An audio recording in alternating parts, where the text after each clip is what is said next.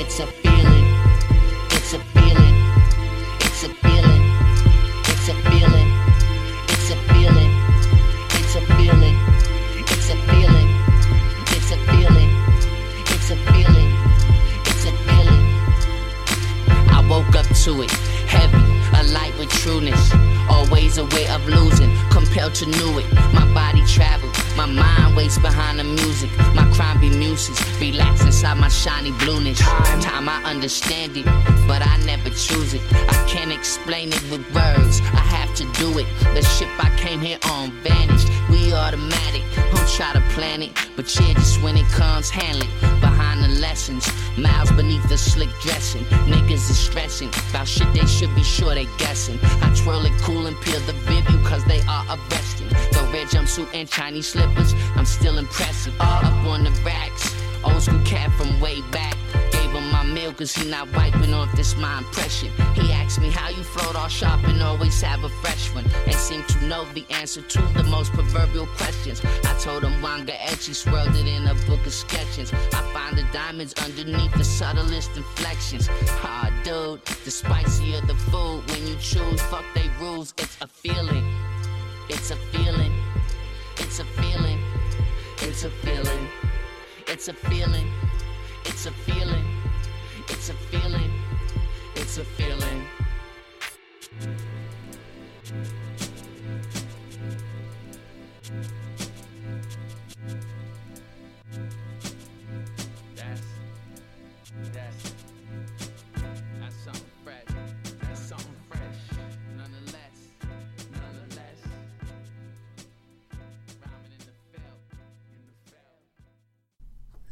What's going on? How y'all doing today? This is episode five of Chill Time is Will Time. I am uh, coming at you guys after a nice uh, long workout today and um, a nice little walk. Kind of finally get uh, get out and enjoy the uh, nice weather that we finally got here.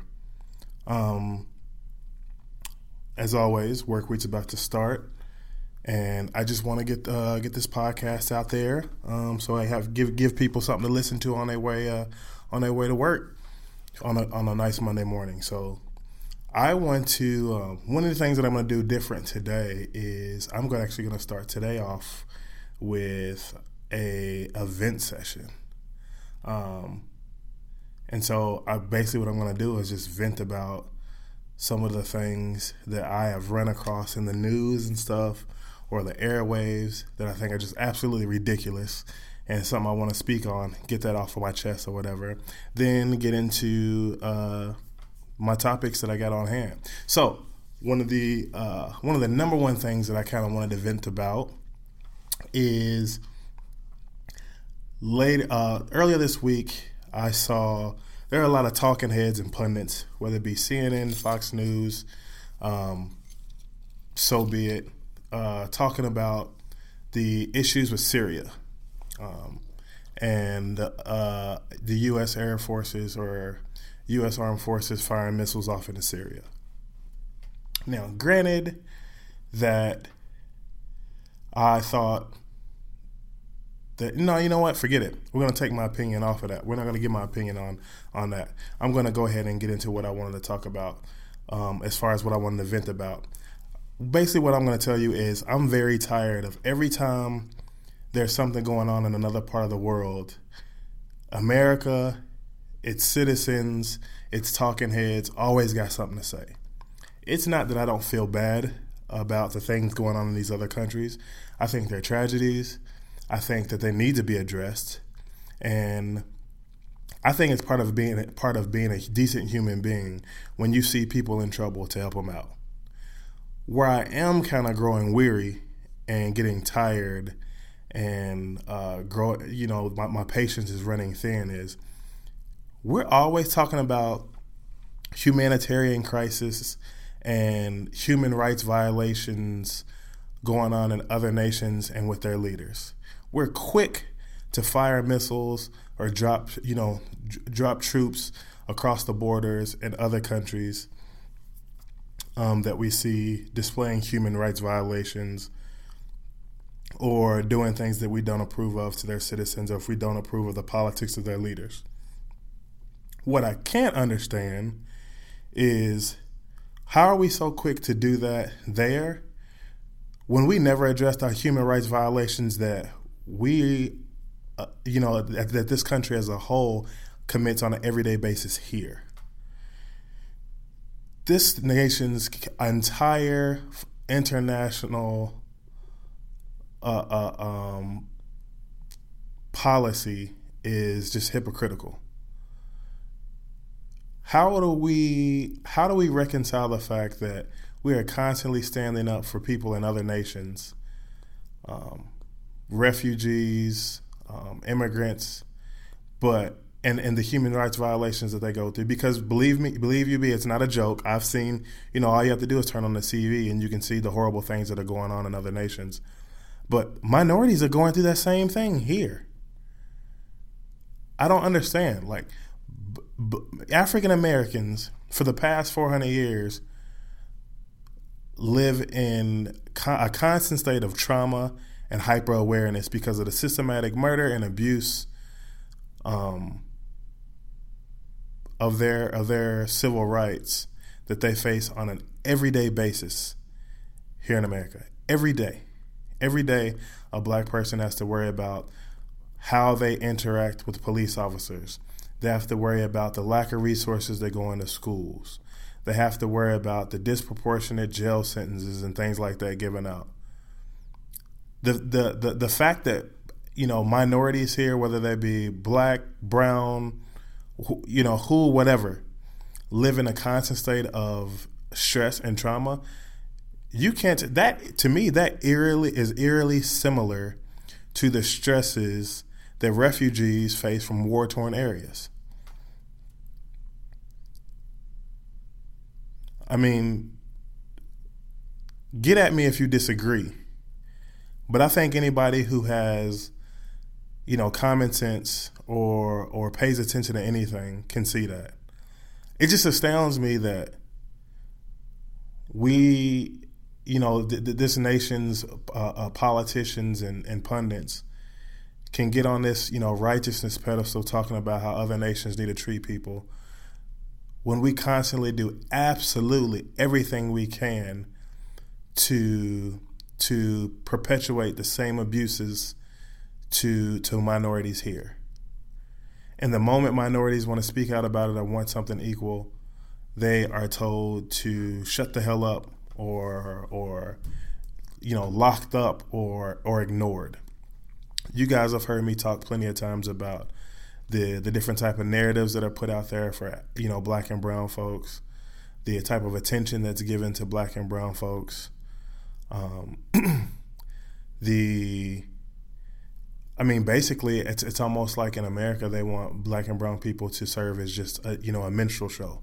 It's like the majority of America, white America, is happy for us to sing, dance, score points, all that type of stuff, tap dance for them, make records for them, and stuff like that. But the moment we speak out against something else, or or, or speak out against you know the abuses that we face and want civil rights, everybody wants us to shut up, shut the hell up and sing, shut the hell up and dance, shut the hell up and play ball. It's not okay. And I think that's something that we need to start addressing too, man. We need to really start. Like I said, it's not that I don't have empathy or sympathy for what people in other countries are facing. But all I'm saying is, when are we going to start to put ourselves first too? When are we going to start to have the same type of fight and vigor and and, and, and things of that nature that we have for people in other countries, and have that for ourselves? Because, like I said, we live with the same traumas and stresses as well, and it's not okay. You know what I mean? It's it's it's, it's being handed down to our children, and and it's really having a, a detrimental effect um, on our population as a whole, mentally and emotionally. The second thing I want to vent about is time and time again, I've always tried to, I've not defended Kanye West, but I've always given him as much as I think, as much as I think he lacks character or whatever as a person, or I think he can be a bumbling idiot. I've always given him credit for being a, a very creative person because I really do believe he is. But after this podcast, I will never utter this dude's name again because he is after the statements that he made about Candace Owens, I gotta call him Kanye West now. I just can't. I, I can't do it anymore. I can't. I can't. You know what I'm saying? Like, I can't go on with this dude anymore. So if if nobody knows what I'm talking about, Kanye or Kanye West uh, today or a couple days ago maybe, um, I guess sent out a tweet or something like that and said something that he likes the way Candace Owens thinks. So for those of you who don't know, Candace Owens is basically the black mouthpiece for the far right media. She is a black woman who denigrates black folks, talks horribly about black folks, and even goes as far as to say that the uh, the deaths and the shootings of unarmed uh, black men, women, and children by the police are not race related. Um, Kanye goes out of his way to talk about to say how he basically kind of kind of supports the way she thinks. He says, "I like the way she thinks," um, and you know, kind of saying that it, be, it the reason is because she's an independent thinker. Well, a lot of people are independent. You don't have to be um, a dependent thinker, or you don't have to be. You can be an independent thinker and call racism for what it is, and call stupidity for what it is. What it is, and the things that she stands for and the things that she says are just downright stupid. The people who she aligns herself with, being the far right, are stupid if I'm not mistaken, she she even um, has appeared on or or talks with the uh, that cat Alex Jones on Infowars. She's an absolute idiot. She is a, a, a coon for all coons.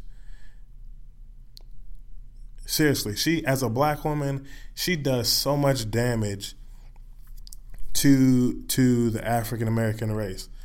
Matter of fact, I have included her on a very select group of sellouts or bad examples of African Americans or a team of African Americans who does the worst damage to other to the to the cause of African Americans. I call this special group the Coontang Clan. And and and and on that group, in that group, we got Candace Owens. We got Sheriff David Clarke, We got Ben Carson. We got Pastor Mark Burns, who was an absolute idiot as well. And even he's even been caught lying about his accreditations, you know what I'm saying, whether or not he went to college or not and where he graduated from and stuff like that. And Omarosa Manigault. Today I have to finally say that Kanye West has now been drafted to the Coontang clan these these group of individuals who could who have ascended to at least some some source of prominence in their professional lives, you would think that they would use that for good to kind of uphold Black America and be a great example and kind of help lead the way um, to improve things for for for African Americans in this country. All they've done is, along with you know, a lot of Republican policies work together to like s- just set this nation back, you know, generations, decades even. They are the worst example. Like, if I had a child, I would hope and pray that no teacher in any school ever told them about any of these folks. They are the worst possible examples of African Americans, in my opinion, that are out there. Like for real, Kanye.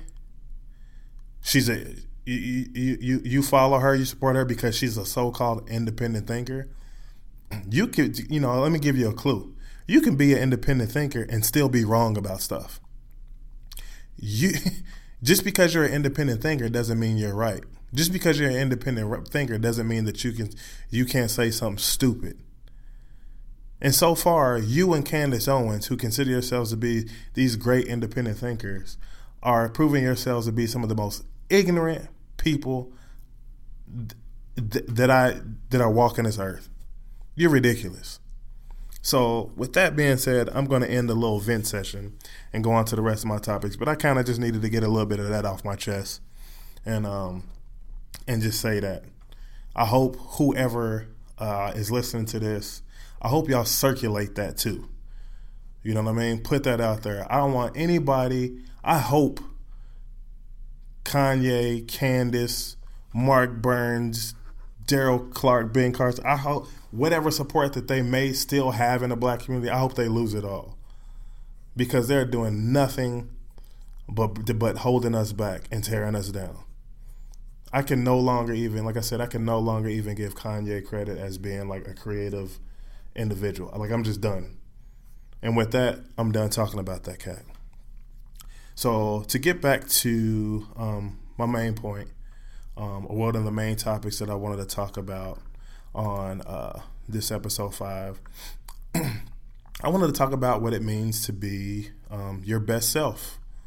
Um, and for for those who may be confused about what I'm saying with that, um, to be your best self means who are you or or what type of person are you when you are at your best, when you're your happiest, you're your most productive, when you are really serving your quote unquote purpose or cause um, in your lifetime.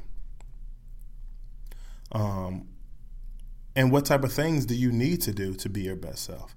Like, for instance, I figured out for me, when I'm at my best self, I am definitely creating things podcasts, art, collaborating, networking, forming groups, um, all of that. I, am a, I'm a creator. I'm an imaginative person. When I'm at my best self, I am doing that.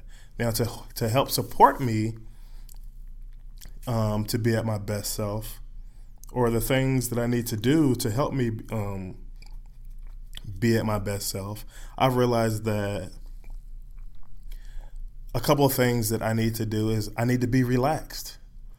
I am not the type of person that is at my best self when I am like very stressed out or worried about something or just not not not very comfortable. Now that being said, it takes a lot for to stress me out. I am most people who know me will know that I am for the most part a pretty even kill person. There's an, a ton that like really gets me off my mark or um, it might be something that displeases me, but it doesn't. Um, it doesn't you know tear up my whole day. Um, it's got to be something pretty major. Um, so so when that does happen, I'm like I said, when that when that type of thing does happen to really change, you know, turn my world upside down, I am definitely not at my best self. So I have to be relaxed. Um, I'm also at my best self when I am meditating consist- consistently. Um, because when I meditate consistently, I sleep better. Um, I'm a type of person who, historically, as long as I can remember, I've never gotten good sleep. Um, I've never slept. I'm not going to say never.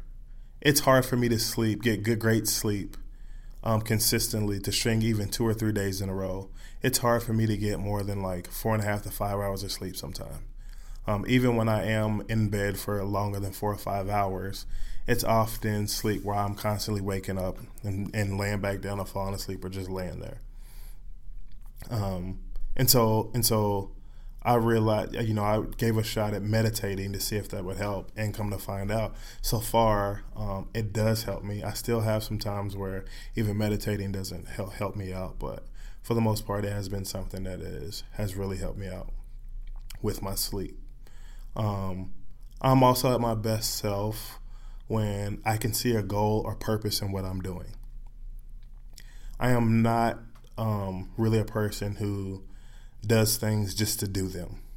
Even small thing, even small tasks, like there's a purpose behind why I'm doing it. Even if it's just something as basic as I'm doing it just because simply I enjoy doing it. Or I'm doing it because I told myself I wanted to try something that I never tried before. I'm not one of those people that just flippantly does things with, with no point or purpose or goal in mind. Um, every now and then, I you know you know that does happen. I'm, as I'm sure with a lot of people, but predominantly that's just not how I operate um, at all. Um, I'm also at my best self when I, like I said before, I'm in a position to use my imagination a lot. Um, something about me that a lot of people don't know is I daydream a lot, like constantly. I'm always thinking of the next project or how I can tweak something or how I can, you know, blend, bend, or break something to create something else. Um, of some type of alternate reality, anything. I'm constantly daydreaming.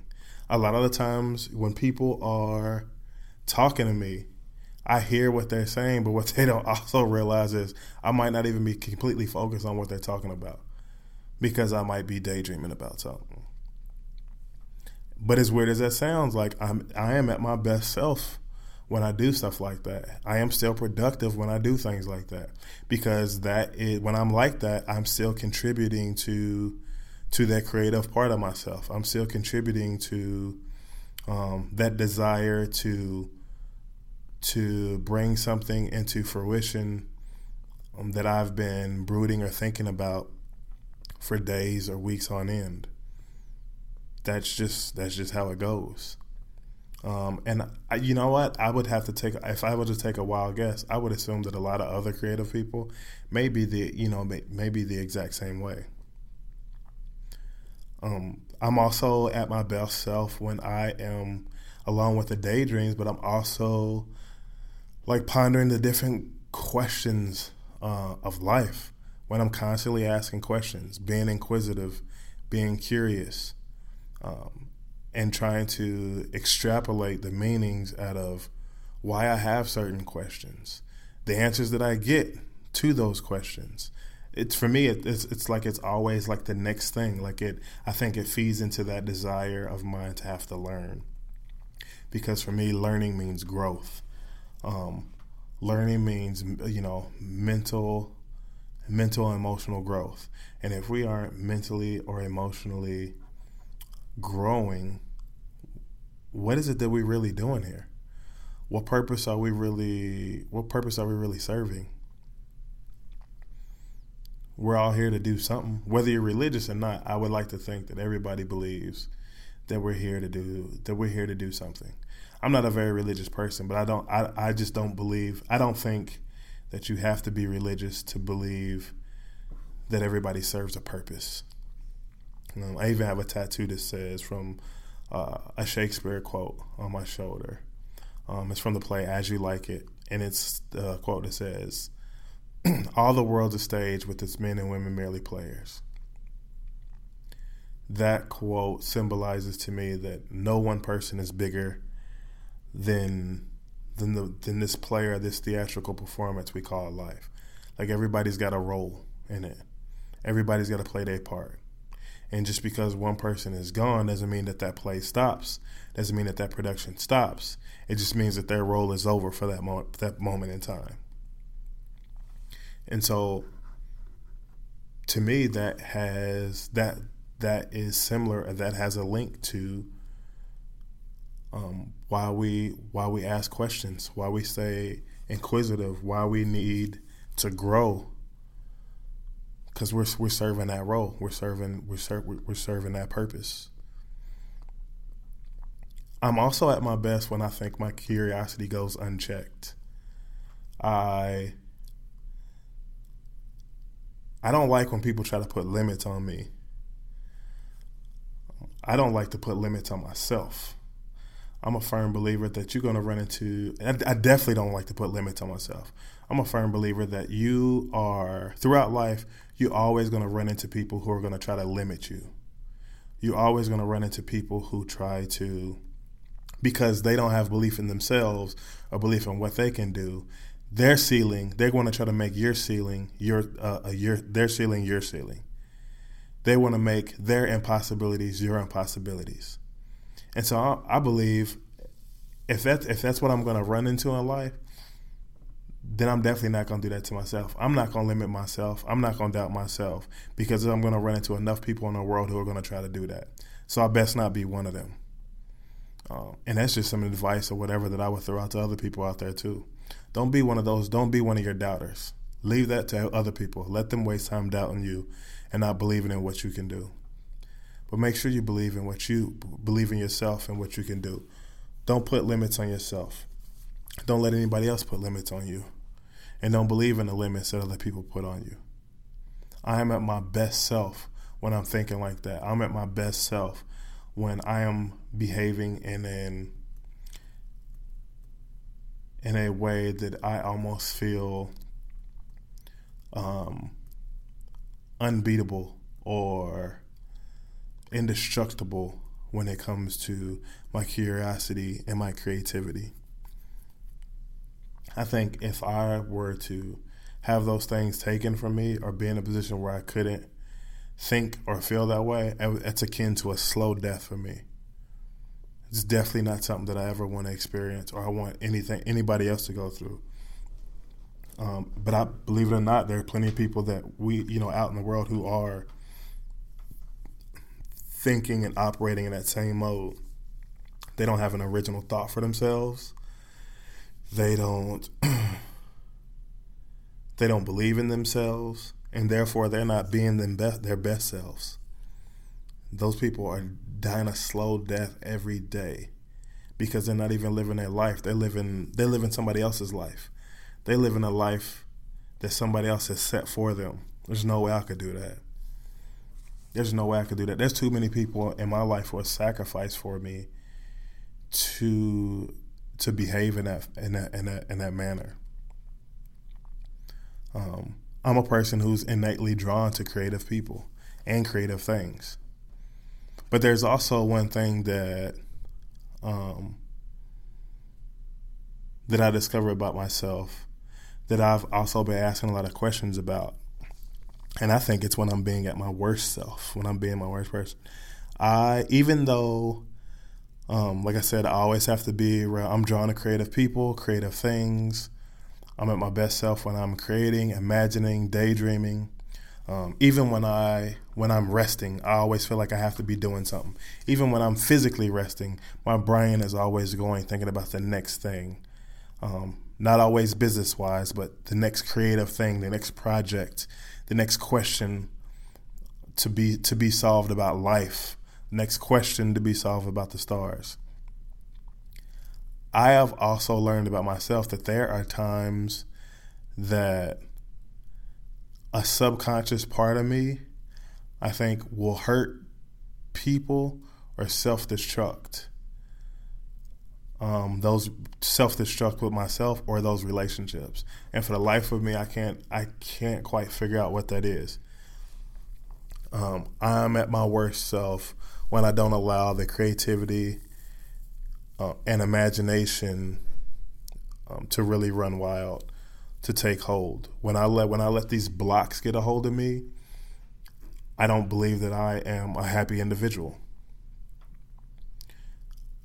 I think because it is it has a feeling of limitation and has a feeling of that I will just be like any old average person out there. And when I say any old average person out there, I don't necessarily mean that it's a that everybody has to be a superstar, everybody has to be um, famous or whatnot. But I mean, what I mean by that is like when you're being when you're allowing yourself to be average, you're not allowing yourself to really tap into your potential and maximize everything about you that there is. I hate that. I hate when I feel those mental blocks come on. I hate when I feel like this block will come up when I'm working on something and a block comes up that stifles my creativity or I push away the creative people or self-destruct or, or, or, you know harm the the creative relationships or the relationships I have with people who help foster the creativity within me. Because I'm a firm believer that creative people once they get together they they cultivate that that attitude and the ideas within one another. I don't think that there is any um, coincidence about that that creative people are drawn to other creative people. It's that it's that subconscious energy that is attracted to to like-minded energy. So it's like it's only natural. Um as far as me wondering me having an answer to why I self-destruct with that sometimes or why I pushed push push away people or can sometimes I don't do it often, but I have there have been times when I, when I look back on it, I didn't know I was doing it at the time. Like I've harmed relationships um, with people who have just really been trying to help me before, or people who have been a great influence on me before. Um, I, I the only thing I can think of is subconsciously I'm afraid of realizing everything that I've ever dreamed of. That it could be quite possible that this, my subconscious self has always dreamed and imagined everything that my mind could possibly think of. That I, every grandiose idea that I've ever thought about, every grandiose feeling that I've ever had, that when I'm in position to actually get over the hurdle and reach those very things, the the the whatever it is that has helped me get there, that maybe it's possible that I get afraid, and so I cut that relationship off, or I, I, I do some type of damage to it because the best way I could put it, maybe I'm just not ready. As much as consciously as I think I'm ready to see to the to the ends of the universe and see what's at the very end of space and make some type of huge um, scientific or creative breakthrough. Maybe there's just still that part of me that is afraid of the unknown. And so when it feels like I'm about to do that, I screw it up. I imagine that other people who are emotionally aware or have the emotional intelligence to look inward can probably say that they may have done the exact same things before, whether it be with opportunities or people. When something good has come at you, you've run away from it. When something has been put there to help you reach your truest potential and reach heights that you've never been been before, like it was like a reflex. Your your mind says, "Oh my God!" Like I don't know what that's going to look like. I know what I've, I've dreamed about what it's going to look like, and I say I want it, but I don't know what that's going to look like. So I got to shut that down and get away from it. I think, I think that that could be a possibility to why that has happened with me before. I think it's sad that I there have been times where I've let that happen but I also think it's great that I've finally been able to realize it and that I've worked diligently to stop that from happening, and that anytime that I see a creative person or opportunity come across my path now lately, that I've just grabbed a hold of it and kept pushing with it. And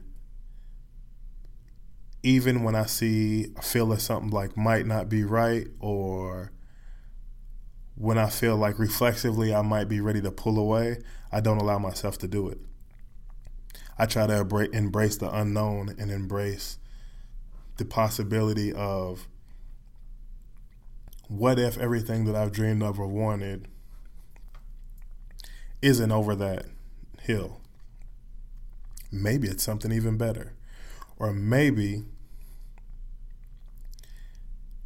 it's something that is a lot more simpler than I've been thinking about. And that's not a that's not a bad thing either. Because if it's simpler, that means it'll be easier for me to reach it. Who knows? I'm just glad that I finally got to the point where I realized that I do that sometimes, and that, and once I know that, and, and since I know that that's an issue and it's something that I can do, that I can actually put a stop to it. That's what I'm excited about. That's what I would tell anybody else who maybe thinking about who who may have figured that out about themselves or uh, anybody else who who is wondering why like they always hit a certain snag in life or hit a certain point and when things are going good and then it, all of a sudden it goes backwards like really look back look inward and think Is it going backwards on its own or are you taking it backwards? Is it going backwards on its own or are you you sabotaging it? Cause see, I have another tattoo um, that, that that is kind of related to the exact same situation. It's another uh, quote from a Shakespeare play. It's from Julius Caesar, and the quote says, the tattoo says, "It's Cassius speaking to Brutus as Caesar's coming back in the room." The quote says, "The fault, dear Brutus, is not in our stars, but in ourselves." What that quote means to me is what Cassius is telling Brutus is the fact that we're losing all power and Caesar's taking over. That wasn't fate that wasn't the gods. That wasn't anything. That was us. We allowed this to happen. We sabotaged our own power. When we granted him full power to do what he needed to do on the battlefield, he capitalized on that. We did that. We allowed that to happen. I think people we do that very same thing in our own lives. We we allow things to happen and then because we don't want to take responsibility, or we want to bail out, we say, well, it's just fate. It was just meant to happen. Like this didn't happen because something else better is coming or it just wasn't in the cards. That's BS. You got to take responsibility for that. Maybe it didn't happen because you made the wrong decision or the wrong choice. Maybe it didn't happen because you sabotaged it because you were afraid of the possibilities. Now, that doesn't mean that you can't regroup from that, grow from that, and achieve that same goal later on or achieve something better later on or or or or figure out how to do something else that will make you successful later on. But sometimes everything that happens negatively to us isn't somebody else's fault. It's not the stars. It's not fate. It's not some god or whatever. Sometimes we mess that up for ourselves. And once we get able to see that and take responsibility from that, we'll be all the more better for it. Um, so that's my spiel on that. So I think so. So so so there's several things to take away from um, this this this little segment that I you know that I've talked about. You know, when are you best are your best self? Are you in your best self? I think that you are your best self when you are number one allowing yourself just to be. When you are thinking for yourself, when you're allowed when the most natural things for that that is for you to do you're allowing that to kind of come out. When you're allowing your natural gifts to just come come forth. When you are relaxed, when you're in a position of comfort, when you are when you are collaborating or you are engaging in positive relationships. You are at your best self when you feel like you are completely happy for you about where you are in life, where you're going in life, and the path that you're taking to get there. You are your best self when you can recognize when when you aren't on your path that you're able to look within and figure out how do I fix this? How do I change this? How do I get back on the path to to what I want to be as a person and what I want to be in life and the goals that I set for myself? And you are your best self when you're able to take responsibility for the fact that sometimes when you aren't reaching that goal, sometimes it might just be you. Sometimes it might just be you that are that is running away from that from that goal, from that gift, from from that grandiose idea or feeling that you have set for yourself. I believe if we keep all those things in mind, we will be will, in essence, be our best selves. When we lose sight of these things, I believe that we're we become our worst selves. So that's my that's my little spiel on that. Um, take it how you take it how you will. Um, I'd be interested to see what other people think about it. Um, if you got a comment or something about that, or agreement, disagreement, something you want to add to it, shoot me an email to chilltimepod at gmail and uh, we'll definitely uh, I'll definitely address that. Uh, on a lighter note, um, I kind of wanted to finish this podcast off just talking about the.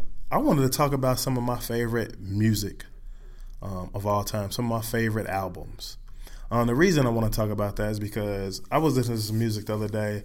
I rarely listen to the radio um, going to or coming from work. I always pretty much just listen to a podcast, not a podcast, sorry, a playlist um, on my phone and just kind of let the Bluetooth sync in my car and listen to something on the phone.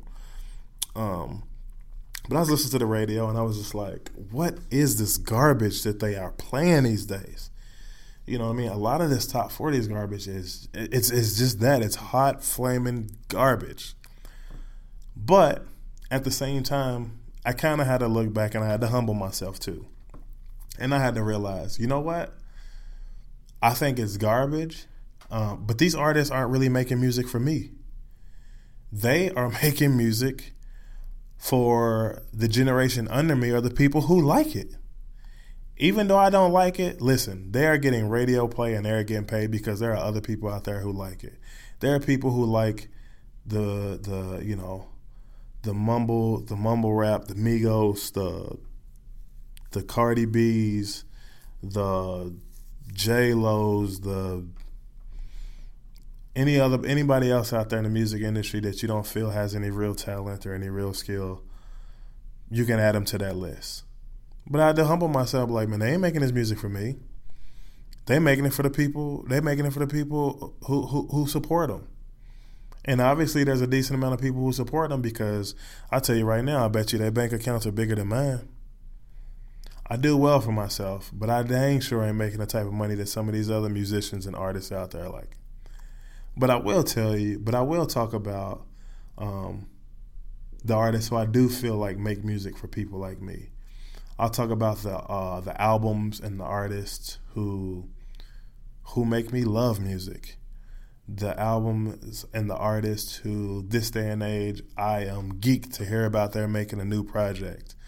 I'll talk about the albums and the artists who got me started into listening to certain types of music and got me to really appreciate um, where music came from, um, the potential for it, um, the the lyrical dexterity and, and, and, capabilities of some of them. You know what I mean? Like the the voices, the the creativity that comes out of some of the music. Um, so with you know, without any further ado, I'll go ahead and get into that because um, I'm sitting here throwing out all these accolades. I'm sounding like like I'm a, a, a Don King and stuff. Sitting here rattling off different adjectives left and right. Some of them probably don't even make sense, but whatever.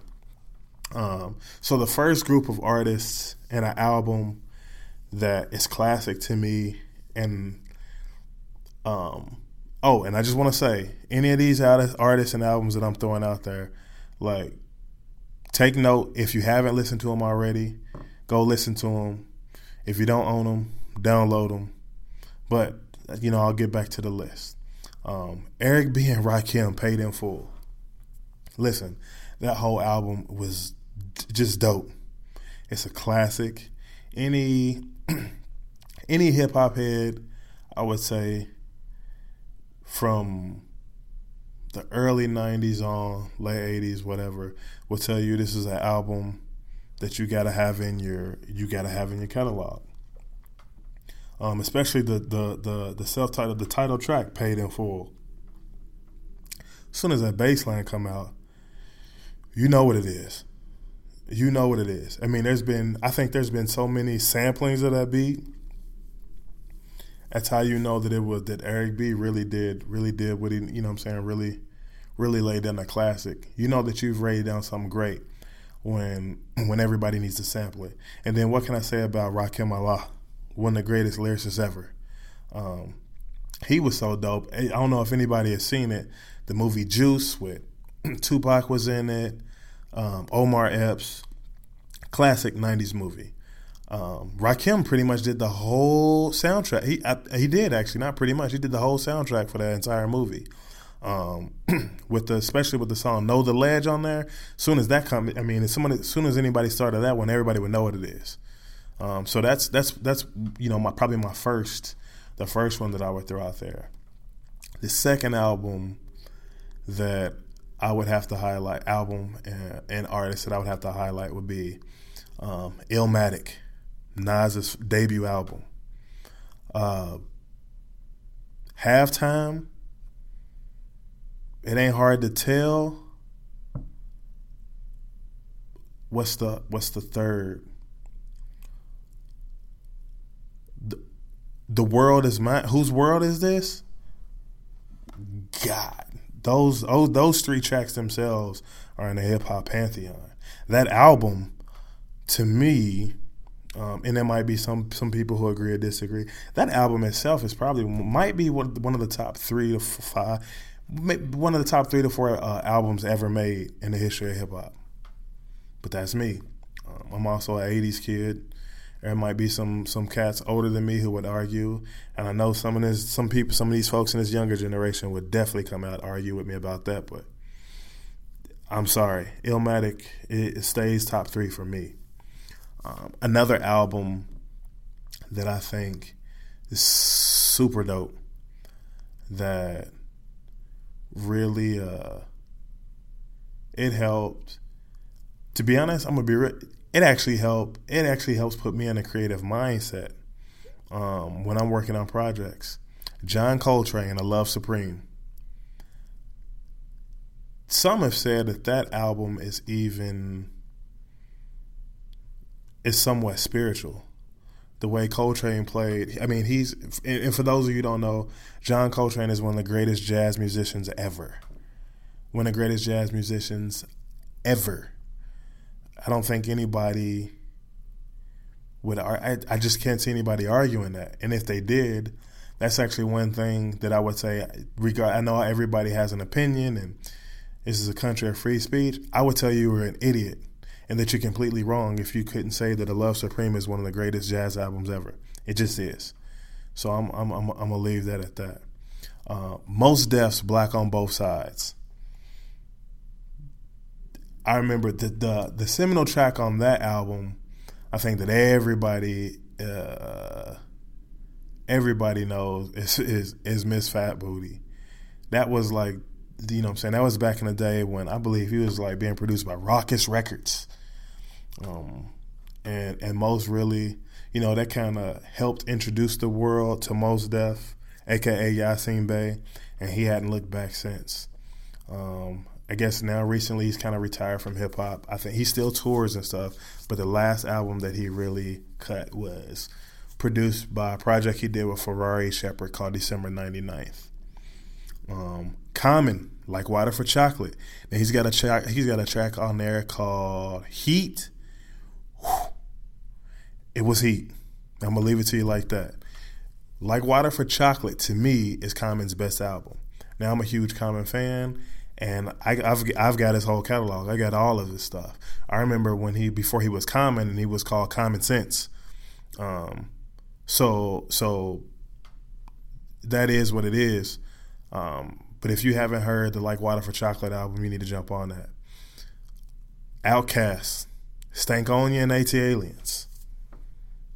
Do do you guys really need me to say more? Because those two those two albums, first of all, everybody knows who OutKast is. They pretty much transcended generations. They are one of the few groups where it doesn't matter what generation you are, people have respect for them and realize what they've brought to to the rap game. So that I mean that that that's what it is. Uh, Miles Davis, Kinda Blue. Love Miles. Everybody, most people know who Miles is. One of the greatest jazz composers and musicians ever. One of my favorite tracks. Now, the, the the album that I really enjoy of his is kind of blue. Um, the song is all blues. I remember first hearing that track. Actually, I was watching um, Mo Better Blues with Denzel Washington, Spike Lee movie. Spike Lee's my favorite uh, director, so I haven't watched all his movies but it was uh, that track was playing, I believe, when Denzel's character was meeting up with one of his ladies in the house. He had just finished kind of rehearsing in his house um, on his trumpet, and I just remember listening to that and just uncontrollably, like my head was just was just bopping with it. And you know something really gets you, something's really dope when you don't even know, like you know you can't even control it, but you're just banging with it, you're rocking with it. Um, the next album and the next song that I'm going to talk about is actually what got me introduced into hip hop. Now, when I was growing up, hip hop was all around, and I heard it, but I didn't really pay much attention to it because I was raised on reggae music, and my granny and my pops and them also played some some of the old R and B stuff like that. You know, some Teddy Pendergrass, the, you know, the Al Greens and stuff like that. But first of all, Midnight Midnight Marauders, Low End Theory, and We Got It From Here. We Got It From Here being the last album that they dropped. You need to get all of those. But there's a certain track that I heard that really got me into hip hop, really got me consciously searching for hip hop albums and wanting to listen to rap. And that song is Electric Relaxation. I can tell you where I was when I first heard that song. I was at my cousin Mark Edwards. Shout out to my man Mark um, out in Lexington, Kentucky. He was like a big brother to me at the time. I followed. He was my older cousin. I followed him everywhere. Remember, I was going. We had just finished hooping at the local rec center outside, and walk with him back to his crib.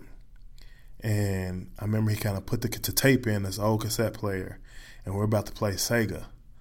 Um, Sega Genesis, for y'all who's old enough to remember that. Play this Jordan versus Bird game that he used to always stomp me at because I didn't have a Sega and I didn't know none of the controls. And he would never tell me how to play. He would just say, You'll figure it out. So I used to just get whopped left and right on that game. But I remember he started playing it. And once again, you know, you just uncontrollably like bop into it.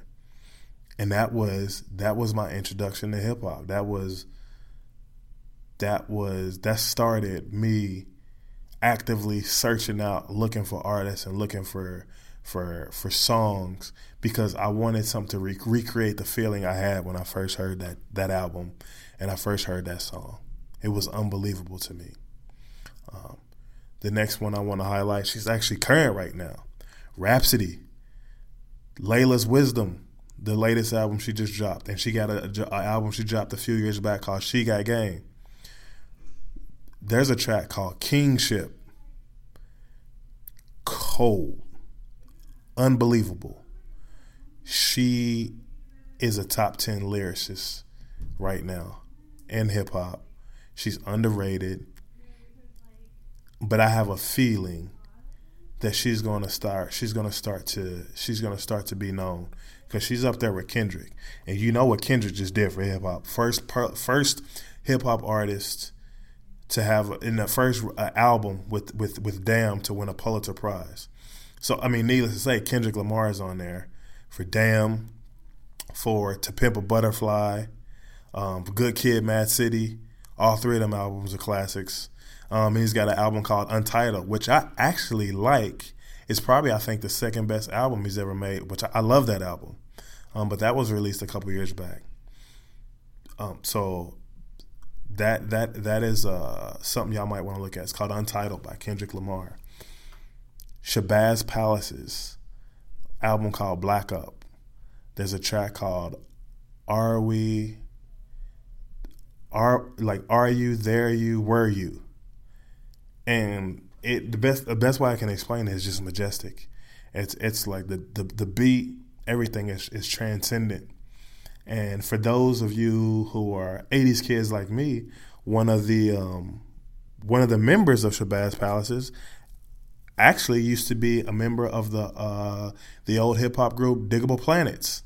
So any of y'all who remember that, you know what I'm saying? We cool like that. We hip like that. That's oh, one of them, you know, you know, left, went off in Seattle, you know, hooked up with another cat and created this group called Shabazz Palaces, which is produced some real dope avant-garde hip hop, um, and they got like three or four albums out now. Run the Jewels, every last one of their albums. Killer Mike El-P, they do it. Killer Mike is probably the most well known of the group now because he's a he's kind of out there, you know what I mean? And with, with politics, um, he's, a, he's, he's turned into a, a, um, a real live public figure.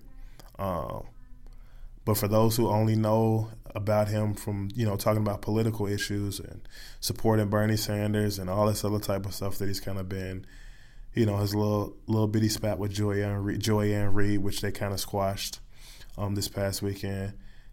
Killer Mike is one of the dopest MCs, you know what I mean, on a planet.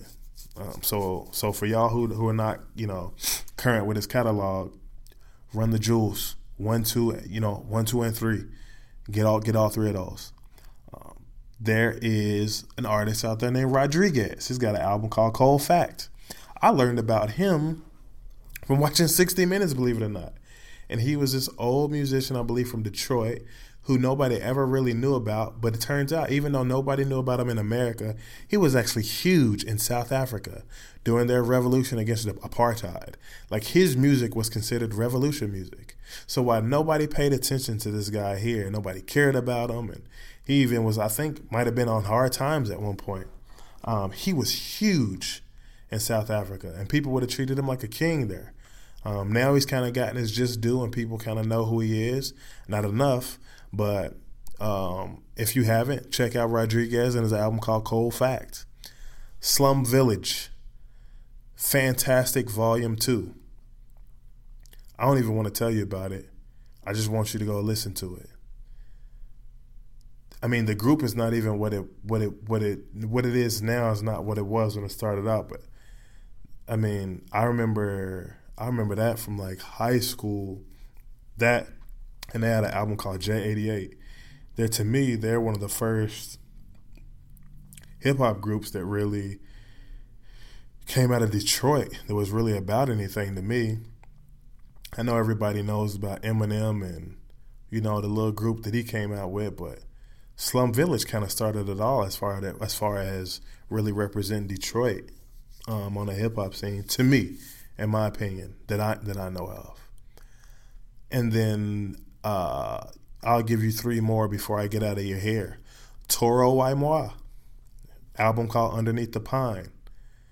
Super great, super smooth, like jazzy, alternative. I don't even know what to put it under, but it puts me in a good space. I have all his albums. I know that he is. I feel like more people should know about him. I've seen him in concert, and I would tell you that he was. I, I'm not big on concerts, but he's one of the few people that I would go check out on con, in concerts. Um, his other name is Chaz Bundick.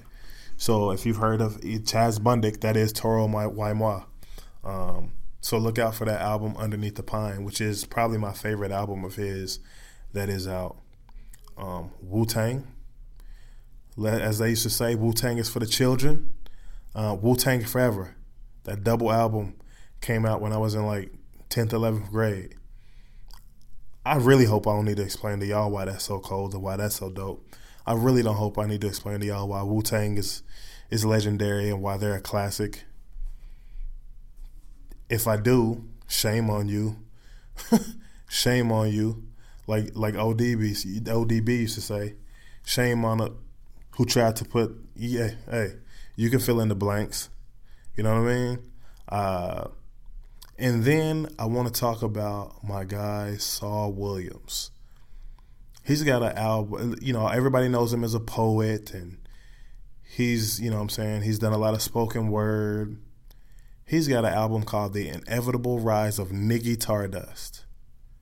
Yo, every track is fire. Every track is fire. And I think that if more people would be open to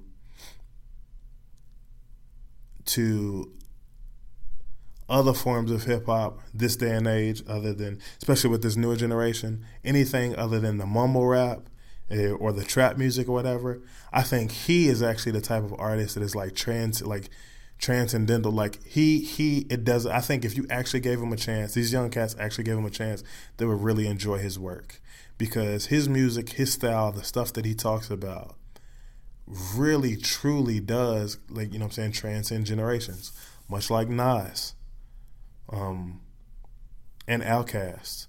So so I mean as far as as far as that goes, those are artists and albums who I feel like are probably not everybody. They're not they're not all my favorite art you know artists and albums, but that's a good chunk of them. And for anybody out there who's really looking to expand their uh, their music their musical catalog, I would suggest starting off with those artists because it's a nice um, it's a nice variety um, with some classic joints mixed in there from the old and a couple with the new.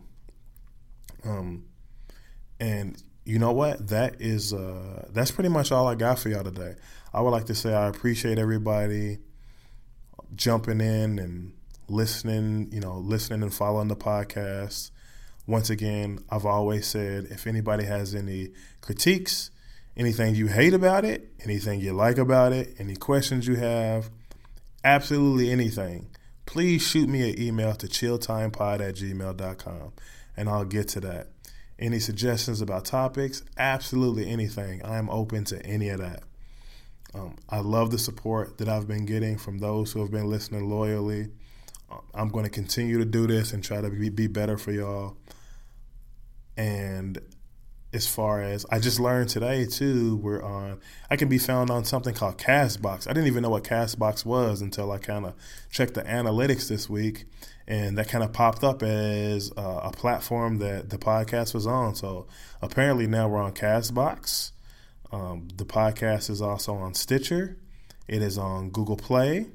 It is on iTunes. It is on and it is on iHeartRadio. Um, and obviously, it's on Pippa Podcaster. So, um, if you can, spread the word about the podcast. Let everybody know that those are the different platforms you can listen on. And until we meet again, this has been Chill Time as Will Time. I appreciate you guys listening, and y'all be easy.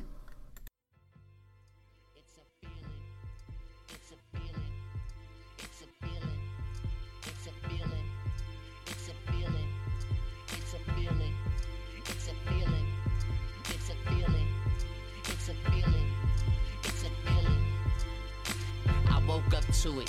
Heavy, a light with trueness. Always a way of losing, compelled to know it.